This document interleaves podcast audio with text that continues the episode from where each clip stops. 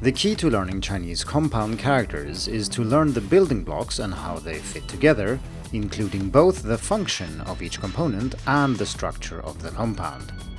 Add some clever memory techniques and you'll be able to dramatically increase the speed and efficiency of your learning.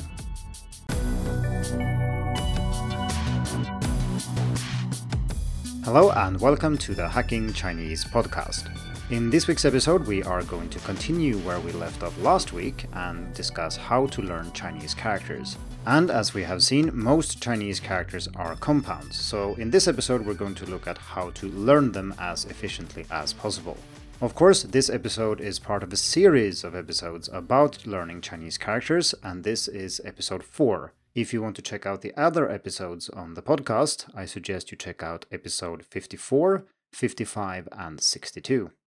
To summarize very briefly what we have looked at so far, we first looked at very simple characters, those that started out as pictographs, and then we also looked at how to combine these into compounds. And we saw that some characters are included in compounds because of what they mean, and others are included because how they are pronounced. And I simply call these meaning plus meaning and meaning plus sound components, even though this is something of a simplification. This time I want to be as practical as possible, so we're going to look at how to use the things that we have learned so far to learn characters as efficiently as possible. When it comes to pictographs, a good place to start is to look up their origin. We discussed this already. So, for example, if you have a character like Zi, a son or child, uh, it doesn't look much like an infant to me, but if you look at the original image, you can see the head, you can see two arms sticking out, and so on. And that makes it a lot easier to see the arms even in the modern form, which in itself makes it easier to learn how to read and write the character. Of course, this is not always the case. Sometimes the original image might not be very helpful, it might have changed a lot, or you simply don't think it looks like the thing it depicted. What should you do then? Well, as we have seen, you can just make something up. As long as it connects the shape of the character with its meaning, you are okay. So, for example, we have looked at zhou, which means boat, and it's a common component in things related to ships and boats. And I said that, yeah, you can imagine this being the tower of a submarine sticking out up out of the water. And of course, submarines didn't exist when these characters were first formed, and so it can't be a picture of an actual submarine. But a submarine is still a boat, and if you think it looks like one and that helps you learn how to read and write a character, that's fine. Using memory techniques like this can be very efficient for learning Chinese characters in particular. And while I won't go through mnemonics for all the characters I will talk about here, I will go through a few towards the end of this episode. But you can always just do an image search for the character plus the word mnemonic, and other people's mnemonics will show up. Research shows that people who come up with their own mnemonics are much more likely to remember them than if you use someone else's mnemonics. And this is not very strange because what sticks is quite individual and sometimes I think that an image is very, you know, suitable and someone else doesn't. Maybe you don't see the submarine that I see and if you don't, well then that won't work for you. So try to come up with something on your own, but if you can't, you should know that you can, of course, search for other people's mnemonics, and that might sometimes be a bit helpful. Personally, I find that most of these cute mnemonics you can find online aren't very helpful because it seems like someone has just taken a picture of the thing being depicted and then just imposed the character on it. And the kind of structure of the character is not really integrated with the thing it depicts, and for me, that just doesn't work.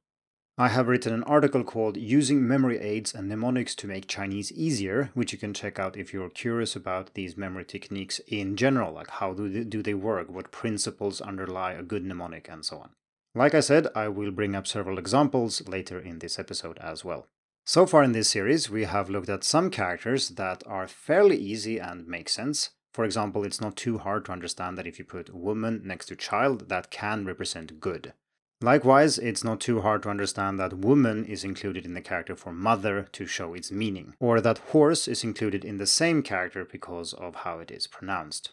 Then there are harder cases such as yin, reason, cause that we also looked at that had a somewhat complicated origin. And then there are also, of course, phonetic components that just don't make much sense.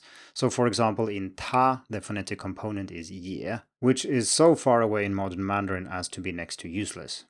The key realization here is that we have these building blocks that recur over and over, and if you pay attention to those, you will find it easier to learn characters. Now, some of these are very obvious, and I think most people notice, such as the character for tree appearing on the left side of most characters that are related to tree in some way. It doesn't take a PhD to figure this out. Then, of course, other characters, it really maybe does take a PhD to understand completely. Fortunately, we don't have to do all the research ourselves, but we can rely on other people, such as Outlier Linguistics, to do these analyses for us, and we can just use them when we learn the language. If you have studied Chinese for a while, it's rather obvious what a component is, like what components does this character consist of. But for beginners, this is not often very clear. So we have a couple of basic ones like left right, top down, inside outside, and so on. And if you want to see a complete list of these, I suggest that you head over to the article linked to in the description of this episode. When it comes to identifying components, there are two mistakes you can do, or rather, there are many mistakes, but there are two major ones. The first one is if you fail to realize that something that you think looks like one component actually is two. And we looked at this already in the case of in, which you might think looks like a tent or a wrapped gift or something. And if you do that, you fail to identify the building blocks, and thus you cannot learn those building blocks and use them for other characters, and you're missing a learning opportunity and making learning characters a bit more difficult. The other thing that you can do is to not realize how many components something has. And I want to show this with a fairly easy example that I think most of you have seen, even if you haven't studied Chinese for that long. And that is the character xiang for to think. So, how many components does this character have? Does it have two or does it have three?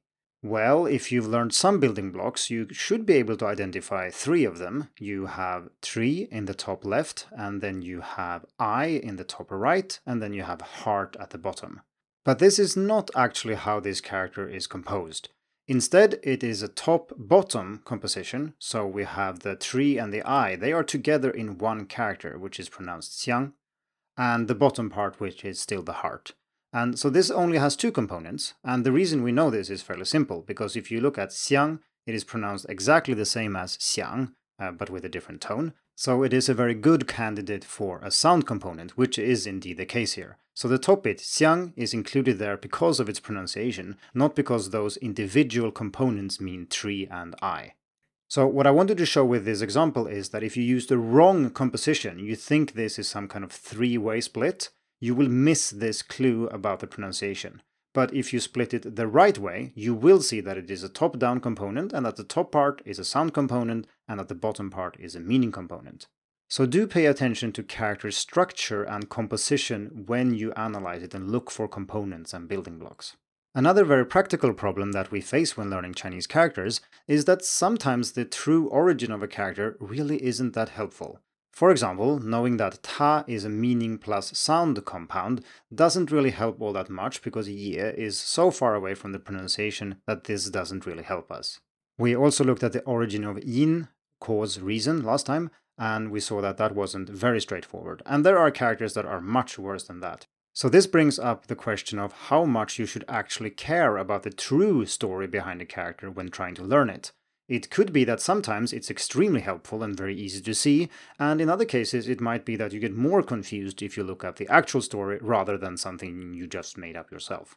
In an article I wrote a while back called Five Levels of Understanding Chinese Character Superficial Forms to Deep Structure, I discussed this question and I identified five levels, and in brief, they are the following. Level 1, which is the most superficial one, involves inventing pictures that disregard composition and structure of characters, which is essentially what I've been telling you not to do here. It would be something like memorizing in as a tent or a gift, or looking at xiang by, say, associating the tree with the heart and then trying to add the eye later on, or something like that. Level 2 is about creating stories and associations that obscure functional components. So this is slightly less bad, but it's still not very good. And this would be, for example, if you only think that components are meaning components, so everything is included in a character because of what it means, and you never really consider sound. Uh, and this is something you probably shouldn't do if you've listened to this series so far, because you know that most characters are actually sound plus meaning compounds, so you have to take sound into account. Many learning materials, especially those aimed at beginners and children, they usually stop around here and they pretend that all components are meaning components, which of course they aren't. Level 3 is the first level where I think that most students should actually stop. So this is not a case of the higher the level, the better. Instead, I think that level 3 here is the sweet spot, the middle way that is most useful while still being true enough to the origins of the characters to be useful or to help you understand how characters work. And this is doing the same as before, i.e., using superficial pictures while being aware of functional components. So we've looked at examples of this many times throughout this series, and this is indeed the level I've been using all along. So just to give you one example, I said that you can remember the character for mother by visualizing your mother being ridden by a horse, which would be a bit absurd and therefore quite easy to remember. Of course, we do this while also noting that horse here obviously is a sound component. We don't pretend that the ancient Chinese somehow thought that horses were related to mothers. That was simply not how it worked. Level 4 is similar to this, but now we are a little bit more careful with the stories and images that we create. So we still make up pictures, but now we also encode the functional components. So in the example with mother, you could imagine the horse being made of glass or transparent or something like that to show that this is not actually related to the meaning of the compound, which it isn't. Level 5 is the most extreme one, where you don't make up anything at all, you just rely on the true etymology of a character to remember it. And like we've seen, this can be done for characters where it's very easy, but as we've also seen, sometimes learning the actual story about a character can be very complicated and it can also require you to know a lot about characters. And if you pursued this type of learning all the time, you would spend most of your time learning about the characters rather than learning the characters, say, reading them in context, writing them, and so on. So it wouldn't really be that beneficial for your learning in general, although you would probably learn a lot about the characters themselves. So let's round this off by looking at a few practical examples. And like I said, these are mnemonics that work very well for me. It doesn't necessarily mean that they work for you, and I encourage you to make up your own. The reason I want to share them is that I want to show something that does work, at least for me, and thereby maybe you can understand more what I mean when I say, I say using the etymology of the character, making up images, and so on. The first character we are going to look at is Qiu, which means autumn. It consists of two components, so this is a left-right composition. On the left we have he, which means grain, and on the right we have huo, which means fire. In this case, the actual etymology of the character is helpful because it did show burning of crops, which is something that was done in the autumn to get rid of pests such as crickets. Outlier also tells us that an earlier form of this character actually showed crickets being burned. That works quite well as a mnemonic in itself, but I prefer to make it a little bit more extreme, so I envision myself setting fire to a ripe field of grain. Here it helps to be as vivid as possible, so you can visualize the autumn skies being lit by all the fires that are now burning down all the crops. You can also associate the colors of fire with autumn, which I think many people do, and that is also a way of remembering the components here. While I go through these examples, I will also show examples of three other processes, namely zooming out, zooming in, and panning. So zooming out means putting something in context or seeing the thing that you're learning inside of something else. So in this case, we can see that we will be able to extend this mnemonic for learning another character, which is Chou. And this is not a character you will probably have encountered as a beginner, but it looks exactly like Qiu, but it also has a Xin heart at the bottom. The character means anxious or to worry, which is exactly the feeling you get after having burned all those fields with the crops you needed to survive the winter. eye also think it's rather poetic to think of this feeling of anxiety and worry as having autumn in one's heart. Let's move on to example number two, which is already familiar to us, and it is xiang, to think. And we know since before that it is a top down composition with xiang at the top and then xin at the bottom. So xiang means mutual and it consists of tree and I. And most people will encounter Xiang before they encounter any of these components, of course, because it's such a common character. But in this case, you can safely learn all the components because they are so common. You can even create one giant mnemonic for all of them, and maybe you think of Xiang, the big character, as being a cartoon version of a tree and an eye thinking about each other. So that would encompass both mutual, it would encompass the meaning of the whole character thinking, and it also encompasses the components of the top part, Xiang, which would be tree and eye. And what we just looked at is a good example of zooming in, i.e., breaking something down or looking at components. And in this case, of course, we need to also learn the top component, mutual, xiang, because that is a sound component here, which is very helpful since it is pronounced more or less exactly like the full character. And it also happens to be a common character on its own. It also appears in other compounds, so if you haven't learned it yet, we have words like xiang, as in xiangzi, which means uh, box or case. Sometimes, of course, it can be hard to know that as a beginner. Is this component itself useful enough to learn? And if you're not sure, you can always wait until it pops up in at least one other character that you are also learning, and then go and dig deeper. That's perfectly fine. Let's move on to the last example, number three, which is hen, which means very or quite, and is also used as a link between nouns and adjectives. This is a character you've probably learned even if you started learning Chinese yesterday, because it's in common phrases such as 你很美 or 我很高, you are beautiful and I am tall, respectively. So this is a left-right composition, which should be fairly easy to see. The left part uh, is used to indicate actions and movement, and it's actually the left part of xing, which means to walk if you've seen that character, and it is extremely common, so learning it is very worthwhile. The right part is gen or gen, which is a sound component here. Gen and hen are obviously very similar, and G and H, if you pronounce them, gen, hen, are actually pronounced in the same place in the mouth, just with different manners of articulation. Gen in itself means to look back, and you kind of almost see the eye there and maybe legs below it. It's not super obvious, but uh, that's what it is. This one I'll leave as an exercise for the listener, so if you have a good suggestion for how to combine the left part, which indicates motion, and the right part, gen, which is pronounced like that and is a sound component, and which means to look back. How can you combine those into the meaning of quite or very? Uh, feel free to leave a comment on Hacking Chinese if you have a good suggestion. This is also an excellent opportunity to talk a little bit about panning, which is the third of the processes I wanted to talk about. And that is when you look at the same level, so the same, say, character level, and we want to compare different characters. Or in this case, we want to look at components that are very similar and easy to mix up. Because the more you learn Chinese, the more you will realize that the actual problem is not learning new characters, it's to keep the new characters you learn separate from all the other characters you know. And sometimes the differences can be rather small. And this is hard to show in a podcast, but there's a large number of characters that has this gen part.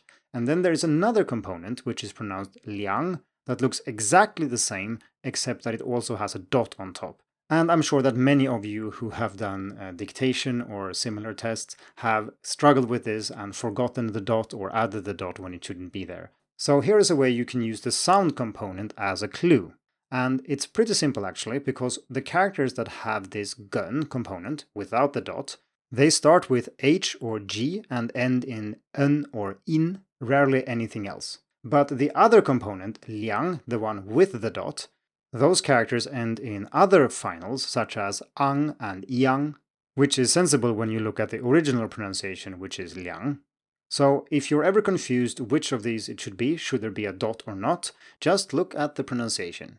So these were three examples of compound characters and how to remember them, and also a few of the processes that are involved when learning these characters. That means that you now have the tools and knowledge to learn basically all characters. Naturally, there are things I haven't mentioned here, and characters are more complicated than I've said here, but you will be able to deal with most cases using the strategies we have talked about. For this discussion to be complete, though, we need to take one step further beyond compound characters and look at compound words.